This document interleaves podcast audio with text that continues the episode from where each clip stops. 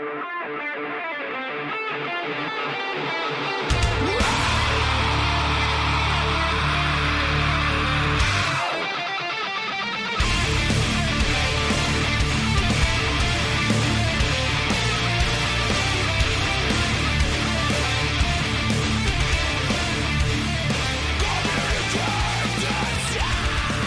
All right, here we go. Today is Sunday, March 22nd, 2020, and this is episode 248 of the Defensive Security Podcast. My name is Jerry, and joining me tonight, as always, is Mr. Andrew Kalat. Good evening, Jerry. We find ourselves in odd times, my friend. Oh my goodness, do we ever? I mean, I, I'm glad we're still doing a show, but I don't know how many people care about this right now. I I assume there are people who just need a distraction, right? I mean, like Okay. like the people in solitary confinement, Yeah, yeah. for example. There's probably going to be some riots that need to be dispersed. Fair, fair. Prob- probably there's at least a couple folks at the CIA black sites who still need to be tortured, I imagine. Co- correct. Yep. Yep. I mean, there's- so those they'll listen. always, yeah, they always have to be ready for that. So yeah, I mean, there's right. There's always an audience. Absolutely. It's true. It's true. Which is why we get the weird, you know, sort of ad offers for things like, you know, stun guns. Mm-hmm. hmm Rubber And- hoses and, Yeah. right cattle prods and yeah, it's crazy. It's, it's you know the, the the algorithms have gone wackadoo, but uh, E- e- eclectic advertising is Hmm. the way I like to think of it. but obviously I'm talking about the elephant in the room, which is COVID nineteen, which has affected everybody on the planet, and it's pretty crazy. Yeah, um, I, I, it's really interesting times for our profession because there's a, you know, inevitably there's a pretty significant overlap between security or in, uh, IT security and d- disaster recovery and business continuity. And Sure. So you know we're, I, I think we're in in many respects in um, you know kind of uncharted territory uh, you know, most companies have a business continuity plan, you know, but most companies' business continuity plans don't really account for what's actually happening right now, where effectively the entire world is on, you know, lockdown simultaneously. So, Yeah, and uh, I'm going to say two things right up front. One, of course, our standard disclaimer: nothing we say reflects the opinions views of our employers in any way, shape, or form, past, present, future. Just get that disclaimer out of the way. Two, I have zero expertise in viruses and pandemics, and so so nothing I say about the actual health or biology or medical aspect of this has any value to you whatsoever. Let's just put that out there. Don't listen to me on any of that. Go find an expert. But I do know a little bit about IT security and business continuity. And you're right, most business continuity plans took into account took into account regional issues. Uh, and I don't know that they've ever taken into account things like this. So, you know, I think the most obvious issue that most companies are facing is having enough capacity if they have the type of workspace workforce that can go home and work from home, having enough capacity, whether it be just as basic as having laptops or whether they can send desktops home and having VPN connectivity and you know all that sort of stuff, just the basics. Uh, to ramp up to to do this. So you know, my heart goes out to all those folks who are burning the midnight oil, just trying to get all that infrastructure up and running, so that um, majority of people can keep working. yeah, absolutely. That's, uh, if you, if you go read Reddit, you know, that the, the sysadmin and, and IT subreddits are just uh, alight with war stories about that sort of thing. Yeah, it's it's not easy right now. I mean, on top of everything else going on, I mean, a lot of people are worried and rightly so about their family and their health. And uh, you know, I'm not an economist anyway, but I've never even heard of a situation where we have shut down so many jobs. I, I have no idea what the long term impact is going to be on the economy. Uh, you know, and one thing that's also kind of interesting, but could be taken very badly, is we we are in the profession of of managing risk and understanding and measuring risk. And we look at it fairly dispassionately. You know, we don't think of it as lives and people, and you know, uh, but it's interesting looking at how certain segments of society or certain parts of society risk has been normalized and accepted, um, like the flu or like car crashes or suicides or or all these other devastating things that cause you know many many thousands of deaths per year, uh, but not this one. And I am certainly no position to judge that, but I find it fascinating why we have sort of, and when and ever, if we will accept this sort of potential death rate as, in essence, normal and an acceptable risk for society to continue. Because I don't think we'll, we'll be able to sustain a lockdown in, inevitably. And of course, you know, again, I go back to my earlier statement. I don't know jack about viruses, but I, you know, and I'm trying to be not insensitive to the risks and the deaths and the terrible consequences of this. At the same time, I think about we in our profession manage risk, or at least try to manage risk and make risk decisions every day. And society does it too, whether they know it or not. And we do risky things because we think it's worth it. Uh, and suffer a certain amount of death as a consequence. And this is the first time I've seen us ever say, no, we will not continue society and allow this to happen as a normal course of, of action. So, uh, you know, when you really abstract away from it, I don't know what all the lessons are, but it's fascinating from a risk manager standpoint, if that makes any sense, what my rambling is saying. No, it, it, it does. And I, I will say, I think, um, I think you're right. I, I remember I remember the, the, the first SARS, the swine flu, the bird flu, and you know those those all looked like they were going to be MERS. I guess was another one. They they all looked like they were they had the potential to you know to be really significant pandemics, and I think um, at least one of them was it swine flu. I, I forget. They all blend together right now, but was actually declared a pandemic and you know, we, our reaction wasn't anything like this. But at the same time, you know, there's been lots of people talk about the number of, uh, you know, the, the, number of people who have died from uh, from the COVID nineteen as compared to the you know the seasonal flu, and say that it's you know it, it, we're still way below that. But at the same time, I think it's the it's the unknown factor, right? We know in general how many people are going to die of the seasonal flu every year, and it it always falls within a certain you know a certain percentage of of that. And we know the same thing with suicides, car crashes, diabetes deaths, obesity, heart attacks, and so on and so on. And you know many of those things are on the upward trend, un, unfortunately, but they're not. You know, they're like the, we're not going to have an epidemic of car crashes suddenly. That's going to kill, you know, ten or a hundred times more people than normal.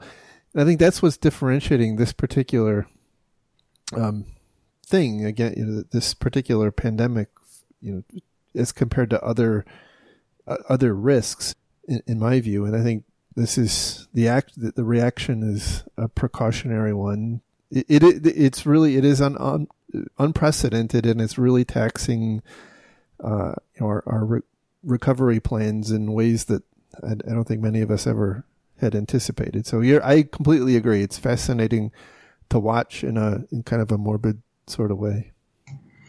Yeah, I mean, we're still very early in this, and I may change my opinion, right, as we're more directly affected by it, and people we know, right, you know, get sick and potentially die, and then it becomes a lot less interesting and a lot more tragic mm-hmm. when when it touches you personally. But exactly, I feel like we're living through a major historical event, you know, on par with ones even more more historic than you know 9/11 probably was for for people of our age.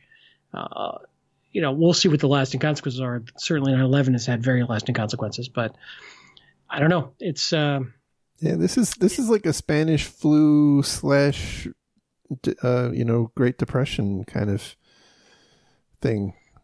It, it, it seems like. I mean, we'll see, again. You, you only know that in after it's happened, but um, you know, we'll see. Well, you know, the other thing that's really devastating a lot of folks is, you know, a lot of people are getting put out of work right now, and Yeah, uh, yeah. and not many people are hiring. I know a few are, but all the hiring has pretty much come to to a halt. So, you know, I hope your own personal disaster recovery plan is in place for situations like this.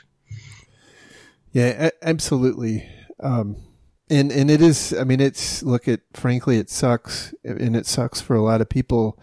I know there's untold people who are just just completely devastated financially, and and I mean, it not even to mention the people who have loved ones and and and whatnot that are um, you know being affected directly by by this.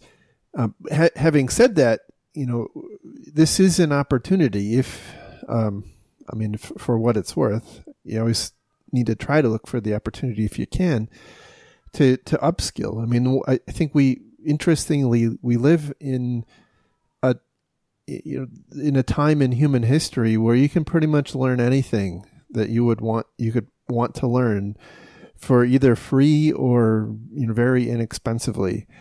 Now, it doesn't give you the experience, but you know the the reality is things are dark right now and they're probably going to get darker but we will you know things will turn around and um, you know you you want to be you know, hopefully positioned to personally come out of it okay so don't lose hope use the you know Yeah. use the opportunity to to your advantage i guess is what i'll say you know, one last thing I'll say on that, and I know you, we didn't plan on talking about this, and I kind of drove us down this path because you know I'm mean.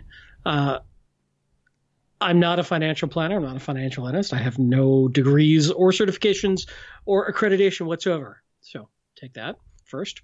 Second, I think that this is a once in a generation potential wealth building opportunity if if you can come out of this hole and and you know obviously you don't have serious illness and don't lose a lot of family members and and have some cash available the market is going to be so depressed much like the great depression that just jumping into index funds is going to make you a lot of money i think mm-hmm. or other opportunities because every the, the, the panic of the market is short term. So either we go to complete societal collapse, in which case it doesn't matter about the market, or we get back to some semblance of normalcy, and that market will recover and continue to climb as it has since the market came into being.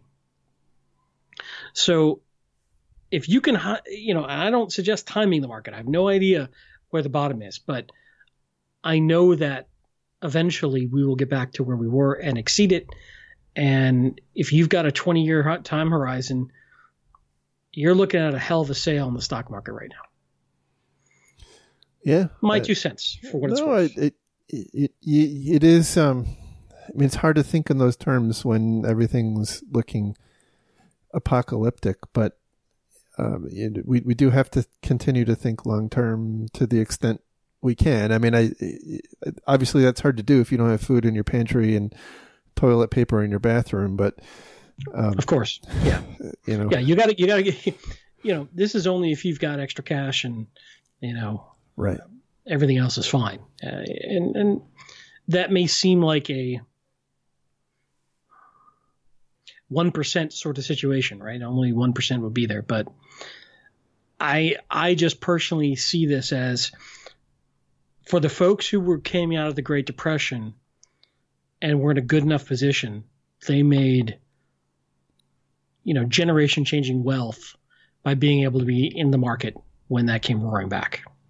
So Yeah, I guess what I'm saying is, in in addition to that, there's another opportunity in know investing in your in yourself and in, in learning something new that would be valuable uh, and useful when it's when things do start to recover. So Sure.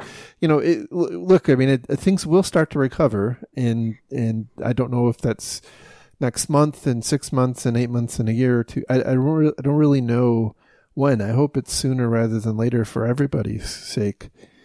But it, it will it will start to recover and you know it would behoove us all to make sure we have marketable skills and and um, you know can find something that you know, not only puts you know food on the table but also is somewhat um, satisfying to do so so there you go yeah, that's um, fair enough. You know, that's that's uh, the philosophy of Jerry and Andy in, in 15 minutes. And so. you know, uh, just to be clear, I have all the sympathy in the world for people who are fighting this. Obviously, I went through a serious, scary health battle myself last year, and you know, I don't take this stuff lightly. Um, and so, please don't perceive anything I said as lack of concern. It's more, you know, beyond that, what can we do to to take care of ourselves long term.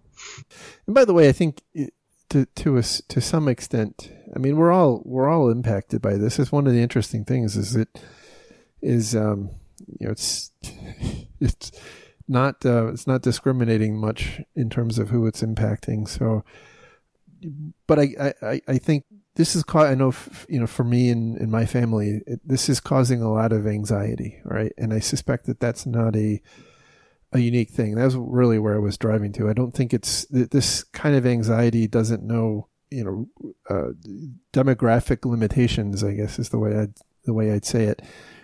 And and you know, you can either sit and worry yourself to death, or you know, focus on on doing something, right? And that could be helping others, helping yourself, you know. But but you know, look look for uh, you know look for something brighter. So anyway, that's my happy inspiration for the, the day. So fair enough. All right. So let's do a let's do a couple of stories. I think these were these are a little timely. Um, I picked them because I, I thought they are, uh, are, are probably things that many companies and, and IT people are are wrestling with right now. The first story comes from Business Insider and the title is Apple's culture of secrecy is making it hard for employees to work remotely during the co- coronavirus outbreak, report says. Why are you picking on Apple? Well, you know, so so it's interesting that the you know kind of the summary of this is that Apple has a lot of intellectual property protections in place to help guard against unauthorized leaks but those same protections are now preventing them, or at least, you know, according to these reports, making it harder for employees to actually do productive work outside of the office. And I do have to wonder, you know, if you are the security, like the lead, the CISO or whatever of uh, whatever the equivalent position in, in, in Apple is, like, are you proud of this story or are you disturbed by this story? you know that is... well i mean it gets to the crux of, of the fundamental challenge we have in this business which is enough security to protect to the level of risk acceptance of the organization without inhibiting work too much right without adding too much friction such, such that people can't get things done or that the impact of that friction is beyond the company's willingness to accept. Apple has been on the far side of that pendulum swing of being very, very secure and thus adds a great deal of friction to working from home. And that's a choice they as an organization made. And it might be the right choice the majority of the time for them. Mm-hmm. But now you see, hey, when when suddenly we've got to work from home, you can't just unwind these protections. I, I, don't know what they are. I don't know the details of them, but I've seen similar companies elsewhere, and I, I can make some assumptions that these are not things you just turn off, right? You have to be very thoughtful in how you allow this remote access, if at all, while still maintaining the level of security you want. Or you just, you know, have to put projects on hold.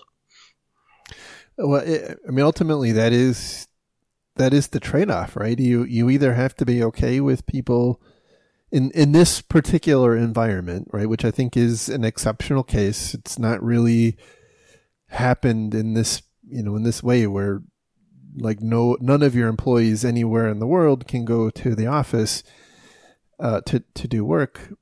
You know, I, I I think that's a pretty unusual situation. Um, but this is that is the exact issue here, and I think that if you read between the lines, it it's pretty clear that they're not allowing Apple employees to work with source code or or pre-release products from home and and so now you know that has a pretty uh, you know pretty apparent effect it, it, that it's difficult for Apple to you know release new you know new versions of their operating systems and whatnot if they don't have if they can have people working from home. I suspect this is a tractable problem. They can probably they could I'm certain they could engineer some way to work with source code, you know, through a lab which which would you know all but eliminate. I mean, you you you can never stop people from using their cell phone to take pictures of their you know their their laptop screen, but you know, short of that, there's lots of things that you you can do. The the one challenge I see is that, and this is probably going to be true for you know the next story too, is these things are, are it would have been much better for these things to already be in place than than uh, than trying to put it in now because it's really difficult to do. It's you know buying new equipment is pretty tough right now. I guess I, I agree with that statement, but at the same time, is it reasonable? And this is something we were talking about earlier. Most business continuity plans don't account for this sort of situation. And then let's say they did, is the cost worth it for a yeah one percentile chance of happening? Well, well, eh, true, true. And so just because just because you can do something doesn't mean you need to. And so th- this is where business decisions need to come in place, right? I mean, somebody at Apple surely could say, well, you know what? Understand but it's it's more important for us to continue releasing new products. So we're gonna, you know, we're gonna relax the you know those restrictions a little bit, or they're gonna come to the you know the alternate conclusion and say, you know what, those the the, the basis upon which we made those prior decision control decisions are still valid, and you know we're willing to not we're we're willing to slip product releases. Or, or some third mix of the two. Yeah, right? they yeah. design some new methodology, whatever. Sure, spend money to uh, yeah, yeah. I, but you know, I'm I'm I'm speaking a little more broadly too. Like, let's say you know your VPN farm. Do you waste? I shouldn't say waste. Do you spend the money to have every possible employee work from home? When on average you have 20 percentile of your workforce working from home and that other 80 percentile is usually in the office or it's a rotating 20% or whatever the, the facts are you could say, hey, there's a worst case scenario. We need everybody to work from home. But is that a wise use of money? Certainly, right now, it sure seems like it in hindsight. Right. But I go back to the likelihood of this event occurring. So it's, it's sort of like I bet good money, a good chunk of companies' business continuity plans is now going to take into account this situation. However, much like everything, much like many other things in InfoSec, we're often fighting the last war. What if this scenario doesn't happen again for another 70 years?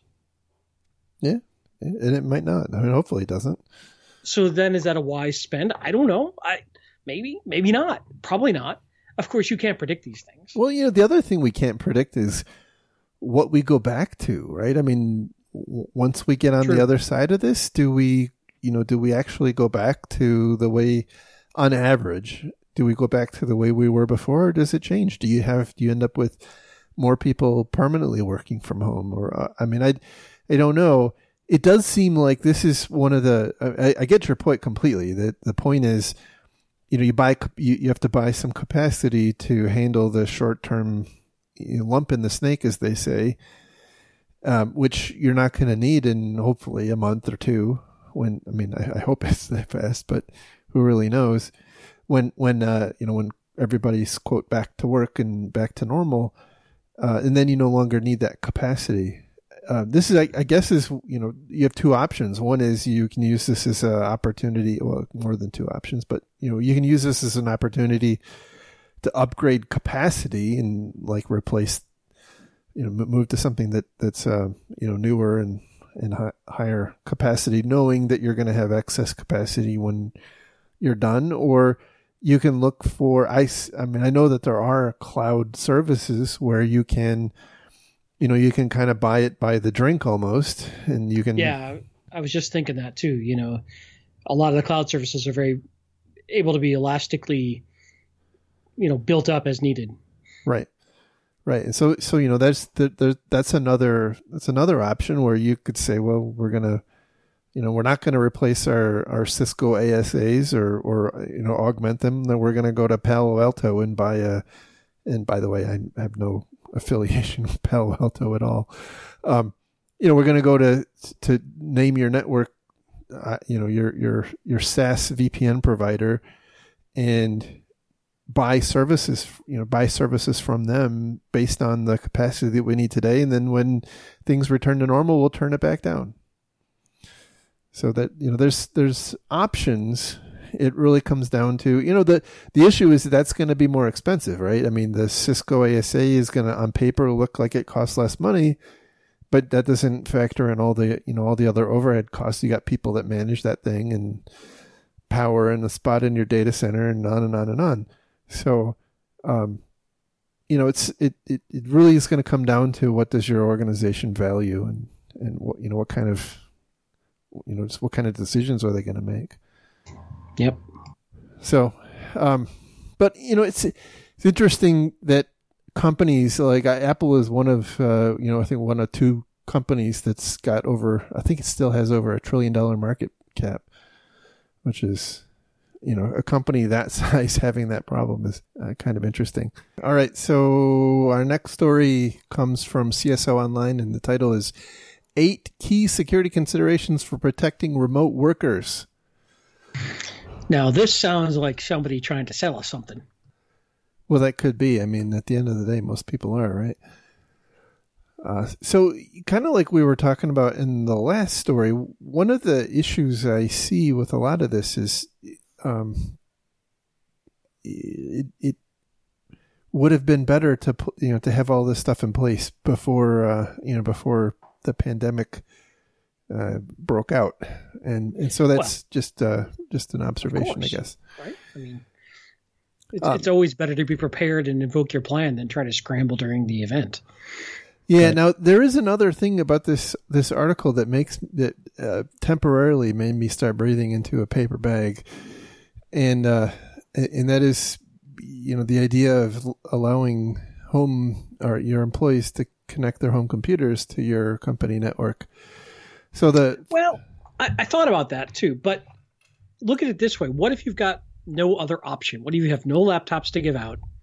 They can't take their desktops home. I'm just telling you that it caused me to breathe into a paper bag. That's I'm not I, saying I am I'm not I, saying it's, it's a terrible right. idea, but when you're in the land of bad ideas. Right. You may as well go all the way. Well, no, no. Sometimes.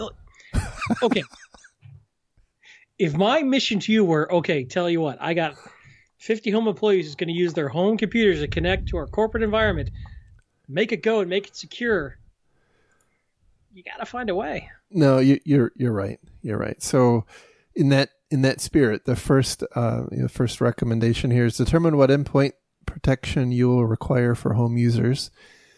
And they do point out I, that. Um, oh, go ahead. I personally make them wear a full body condom whenever they're on the VPN. Well, I, I, that seems prudent, I guess. Oh, that's not the kind of I, I no. misread protection. Yeah, my well, notes are all wrong for this one now. I've got to wait. So we're not talking. No, no, no. It's the wrong podcast. You're you're thinking of the other podcast. All right. Uh, yeah. So um, they, they point out here that Windows Defender is is quite good for Windows 10, which is what most people are, are probably using at home, except for those who are Macs. And then it's primarily XProtect and Fairy Dust, which I guess is what protects uh, Macs. And and Why? So Mac, that, Macs can't get viruses. Well, that's true. That is true. If Macs could get viruses, then or malware, this would be a, a more concerning problem. Fair. Uh, but since so, they can't, then it's uh, it's all good. Yeah. I, I, mean, let's take it to the next step, though. On it, in all honesty, in all seriousness, a lot of people may be able to do their jobs off of tablets and iPads and yes. similar, you know, depending on what sort of interface of whatever it is their job is. Uh, and I don't think they really talk about that too much in here, but that's another consideration. No, they don't. And, you know, they, they do talk later in here about using things like virtual desktops and, and whatnot, which, you know, like an iPad would be, would be pretty good because it's, I mean, while it's not entirely foolproof, they're probably a lot less likely to be totally compromised than your average home computer. So, uh, so yeah, they, you know, they, they mention here, kind of thinking through the endpoint protection strategy. And, and then also they, they go in to talk about, well, you know, how are you going to support these home computers, which all, again made me start breathing into a paper bag. And they recommended things like Splashtop or, or LogMeIn Rescue, which are just fabulous, fabulous products. Um, so, so number. Well, I, am starting to guess that this article might have been targeted at maybe the SMB business space, not so much the large enterprise space. No, you're right. You're absolutely right. Um, but I, I guess uh, you know after, after, the the eighth time you've you've seen uh, computers compromised through LogMe, and you're you're like, eh, maybe maybe that's not the best thing ever. Uh, is it really a compromise when it in its own name says log me in? I mean, that's a service. I mean, is that a compromise? Touche. Touche. I mean, it's working as designed, ticket closed, right? That's a feature. All right. So the next uh, recommendation is to review what software remote employees need. Terrible grammar there, but uh, we'll let it slide in this new world of uh, coronavirus.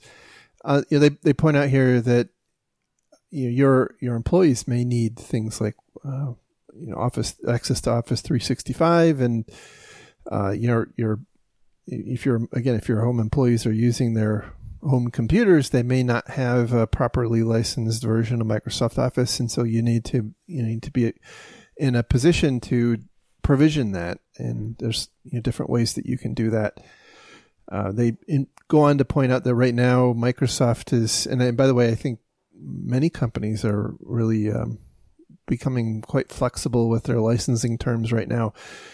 Uh, Microsoft, for instance, is, as they point out here, is uh, offering six months of Teams, Microsoft Teams, and and then uh, they do point out that Windows Virtual Desktop on Azure is another uh, option for allowing people to use Office 365 without um, you know without some of the hassles of having to support um, you know home computers. So good. Um, I mean, it's a, that's a fairly decent suggestion. The the, le- the more commonality you can drive, I think the better. You know, the the better off you are from a support perspective. Uh, otherwise, it's you know like somebody's um, you know core, you know, i7 core, uh, you know, 2000 series with uh, four gigs of RAM and trying to run Windows Windows 10, and you know, you're going to end up in in a world of pain. I do like the idea of driving everybody to a Citrix farm or a virtual desktop farm that they do their actual work on, because then I only care about the random home PC being able to connect to that device in some way. Exactly. Everything else I can I can handle there. Yeah. Exactly. Yep. Uh, number three, re- ensure remote access does not introduce more risk. But. Uh, uh, uh, uh okay. Go ahead. Mr. Kalat, is there something you'd like to say? That's like saying make the enterprise secure. Yeah, right. Or the firewall is dead. Um, yeah. of course, it's going to introduce risk. Uh, well, so I mean, I think we, when you read the details, what they're really trying to point out is maybe it's not a great idea, as we've talked about in the past, to open up RDP to the internet, as as people are want to do sometimes. So maybe a better way to say this is be smart about how you're enabling remote access. I think that would be a much better way to to say this. Yes, absolutely. Um, you know, and they, they also point out that some of the services, by the way, that you may you may want to try to drive people to use could actually be blocked by certain ISPs, and they, they point out that um, Comcast, for instance, blocks uh, the TS grinder.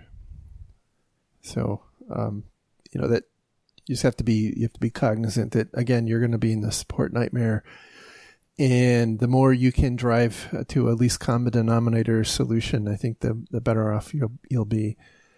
Uh, for for many from many respects. I mean, not just security, but from uh, you know, usability. Implement two-factor authentication is number four. Uh, we have another story coming up in a minute, uh, a little bit more about that. But I think hopefully it's pretty self-explanatory. Uh, you know, one of the one of the issues you open yourself up to when you allow home computers is you know they're they're probably a um, you know a zoo of of, of malware and and um, password grabbers and or and whatnot. The good news is it's probably so compromised that the various password grabbers are interfering with each other, and and none of them work. Well, that and I assume there's like a th- you know the the thundering herd problem in computer science where you know suddenly there's a hundred million computers all you know shoving uh, uh, keylogs up to command and control servers that are suddenly dying and maybe that's maybe that's the, well, the plan. Yeah. when you say you make it sound sexy. Uh, well that's right uh, number five use a virtual private network um you know they they obviously that's i think pretty self-explanatory they're the, the detail here is to make sure that your VPN is actually up to date. I think most most organizations who have a heritage of allowing remote work will will use a VPN. So it's not really a novel idea, but their point here is that you should make sure that your uh, your VPN system is up to date, both on the you know on the concentrator side and on on the endpoint side. There's been quite a few uh, VPN vulnerabilities as of late. Although, you know, it's interesting, those things are, are, you know, this is not an issue that arises as a result of the, you know, people working from home. You, you know, you, you, this would have been an issue whether or not you had people working, su- suddenly working from home. Uh, number six, assess the impact of firewalls, conditional access policies, and other logging. Uh, so again, they point out the problem of uh, Comcast blocking uh, different services that you may want to use. Um, yeah, which you know, as an example, port four four three to RD Gateway.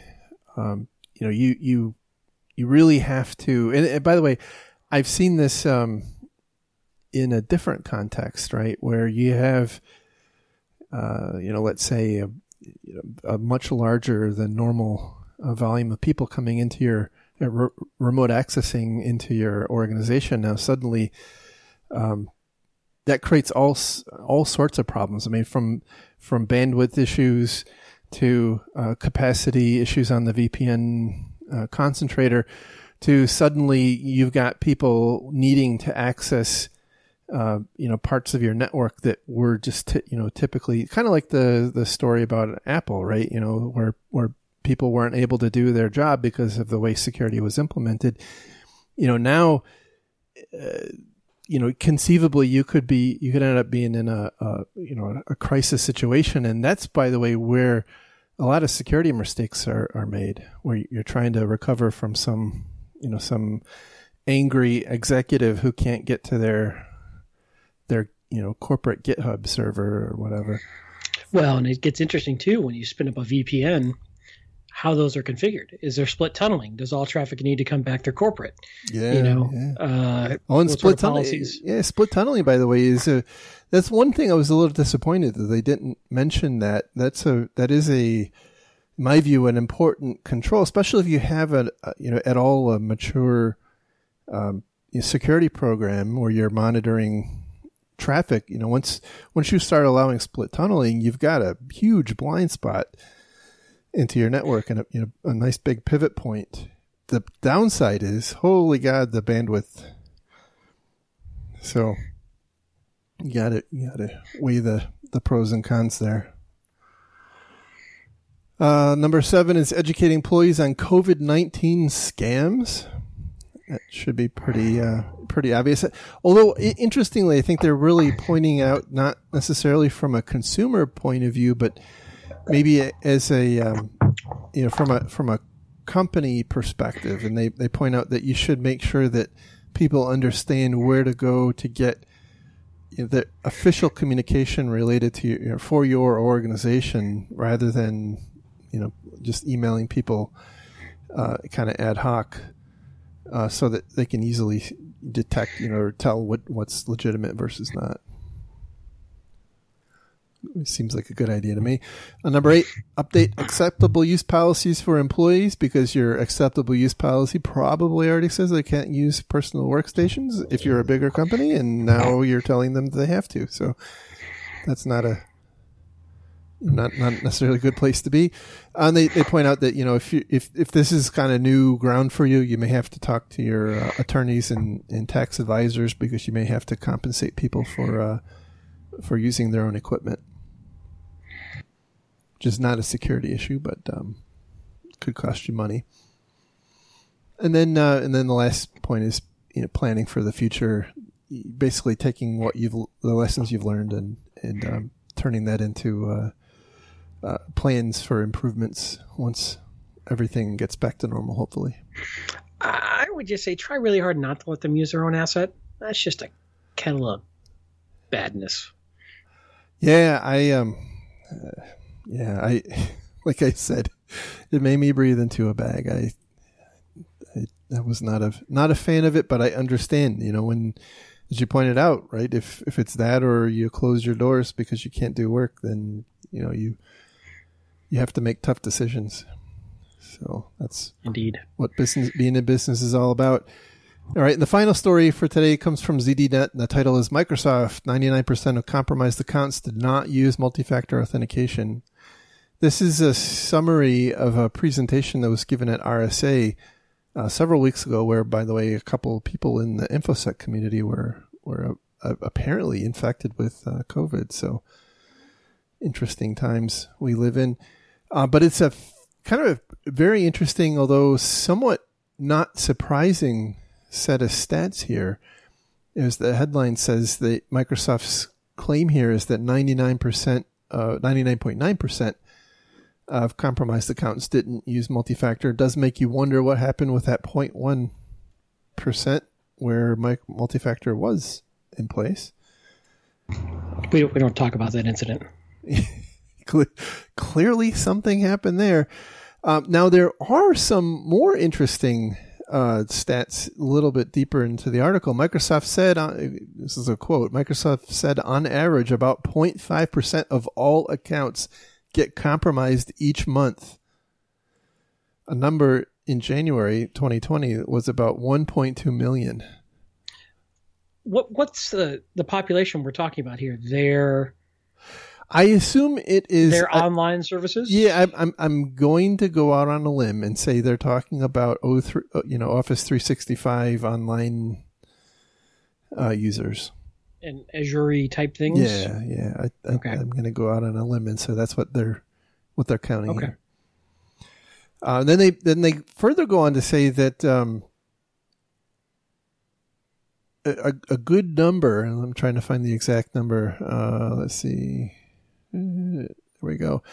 Um, the vast majority of password replay attacks on Microsoft's infrastructure were carried out using uh, older legacy authentication protocols like SMTP, IMAP, POP, and others. And they, they're going to make a recommendation that you should not uh, use those. And, and I think the reason is that those protocols are, are, are not designed to um, you know, to detect fraud in the way that, fraudulent logins in the way that some of their well, other uh, they're also not are. interactive, so it's very difficult to do a multi-factor authentication on them. Well, good, yeah, that's a very good point, right?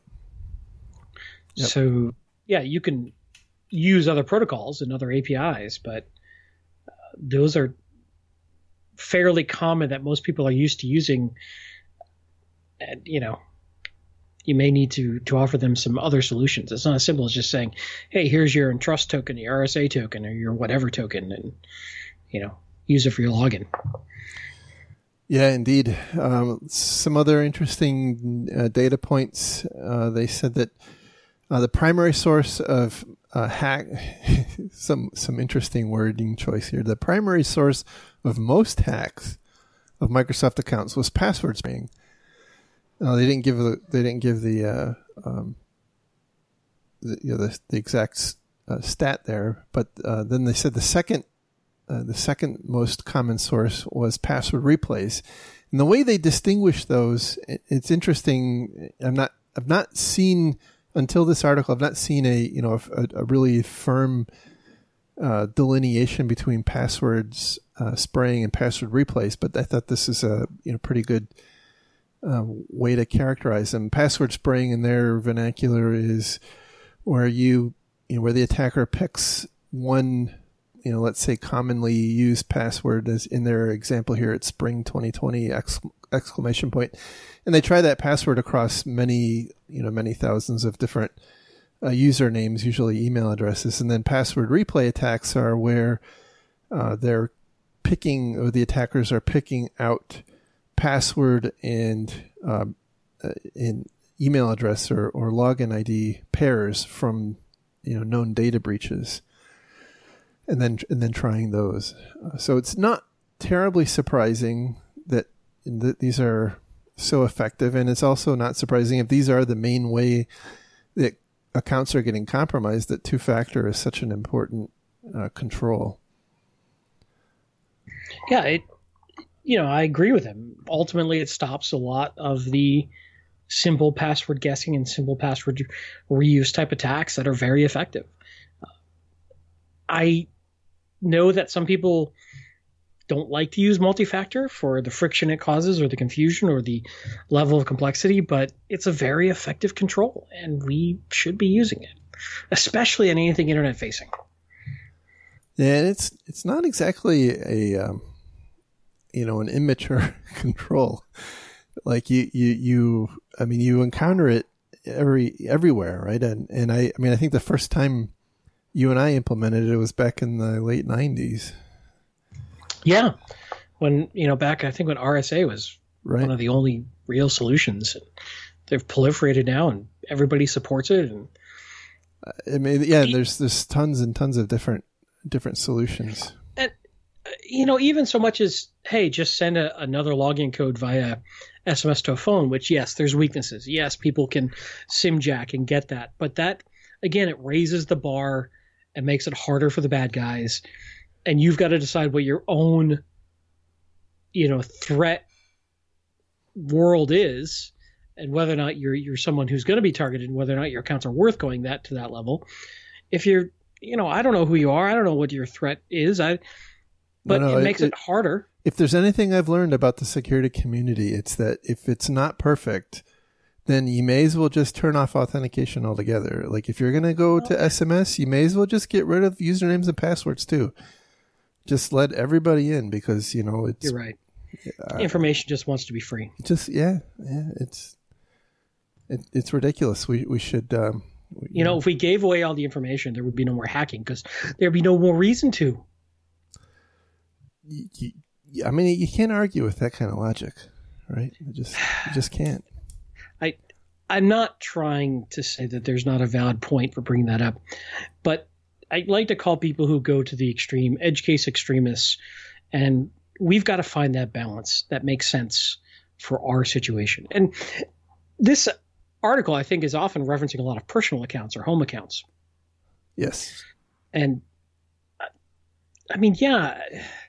Look, I could make an argument that if somebody wanted to get into your bank accounts and steal your money, the first thing they're going to go after is your email account because most likely you've got recovery there. So maybe SMS, maybe it's worth um, having something a little stronger. But again, it's not that complicated. There's all sorts of authentication apps out there that, that you can put on your smartphone that make this really easy. So yeah, I, I don't. I'm just rambling at this point, but I can't I can't disagree with anything you're saying here. No, I, I, agree, and we we have seen, by the way, there's been a lately. There's been a, a bunch of high profile simjacking attacks, but they they tend to be you know, going after much more significant types of of um, of, of bait, I guess, right? And you know, for example, one of the the common attacks uh, that's used for is stealing uh, Bitcoin private keys. Uh, you know, rather than uh, you know trying to necessarily get into your your uh, your company, but but over time, you know that that that dynamic will probably change, right? And so maybe in five years, this is a whole different discussion, and you know everybody and their dog is getting compromised through simjacking attacks, and and then the calculus changes. Certainly, yeah, it's a constant moving target. We know that, but there are still some common basics that apply, and we know at this point static username and passwords are bad. Yeah, I mean, really bad. Uh, so, so they, I, I, I, did find that stat I was looking for earlier. Uh, they said uh, more precisely, ninety nine percent of password spraying attacks and ninety seven percent of password replay attacks were carried out via the le- legacy authentication protocols. And again, as you pointed out, that's because they're, you know, I think it's pretty well known that they're not going to they're not going to present a second factor challenge, and you know, it's it's an inefficient protocol to run these attacks against. Um, Indeed. So, yeah, interesting, interesting times. I will anecdotally say, by the way, and and this is an advertisement for my uh, um, my, my, Mastodon server again, but I, I because of spam, I, I, had to turn on uh, moderation, uh, uh, account moderation. So when somebody signs up, they actually have to, you know, sends me an email and I have to approve them and and it's been fascinating over the past several weeks.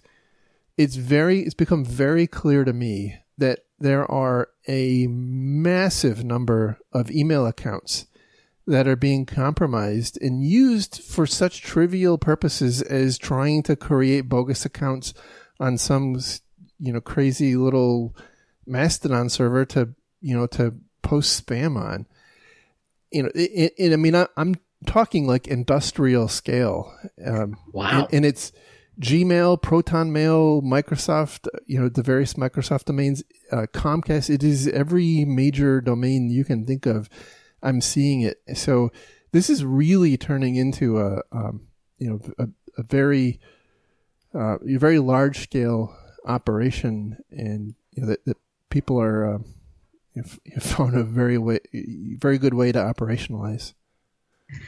So, so do you think that that's really just like uh, an abstracted industrialization of taking over accounts for and then farming it out for whoever wants to use them? Yeah, I I, I think so. Yeah. Yep. Yeah. And I, I suspect what's happening. I mean, I, again, I don't have any deep insight into what's really going on, but I strongly suspect that different adversaries are getting their hands on on the you know the different data breach you know data dumps of uh, of credentials, and they're just you know, trying them. And it, and it makes me wonder, by the way, if many of these accounts are abandoned, right? Like, you know, they were set up and they're just no longer used because. Sure. I mean, if you if you think about it, right, they're logging in and and um, you know, they're creating other accounts using these emails, so they're getting the emails.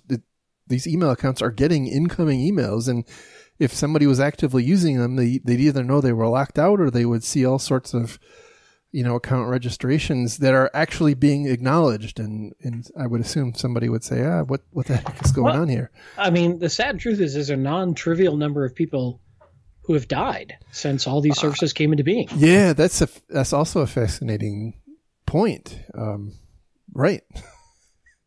So, yes, uh, uh, I've seen it myself, and it's it's kind of crazy. But not a lot of these services have some sort of you know one year idle timeout or anything like that where they right. would automatically shut down. So I don't, I don't know. And I mean that's a whole other topic of how we're going to deal with these dormant accounts from users who have died. I don't think the industry even has a clue yet. You know, there's a few companies kind of nibbling at that problem, but in general, it's sort of this big weird. Uh, I don't know. We'll figure it out next year. Indeed, indeed. So, uh, so that yeah, that's the that's the story. Then you know, I would say the the net takeaway from this is number one, multi-factor authentication for things uh, that you authenticate over the internet is extremely important. And number two is the use of these legacy protocols uh, it, you know, is is doubly problematic. Um, but you know, even if you if you get rid of those, you're still going to have an issue if you don't have have multi-factor authentication. So, um, you know, it's obvious, right? Um, you know, but it's it is painful for some organizations, and it's not often it's not free. Uh, so so yeah. yeah. Anything anything else you wanted to say about it? So, how's your uh, multi llama authentication service going? Is that going to launch anytime soon?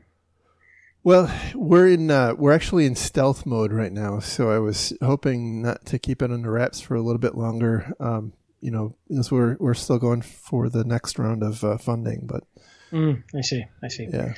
So you'll just edit this segment out. Cur- cur- yeah, exactly. I have yeah. to. Right. Right. Uh, just you know, pro tip: llamas make a lot of noise. They're not that quiet. Your neighbors probably know. Ooh, damn it.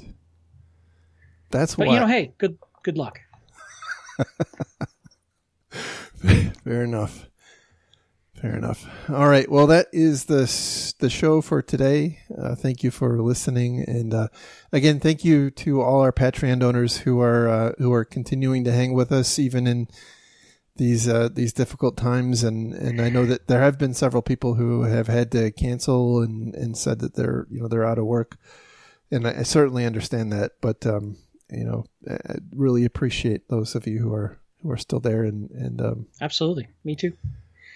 Thank you very and, much. You know, it is it is a tough time out there, so you know, take care of yourself, guys. Have have patience. Be calm. Yeah, we'll get through this. Be good to each other.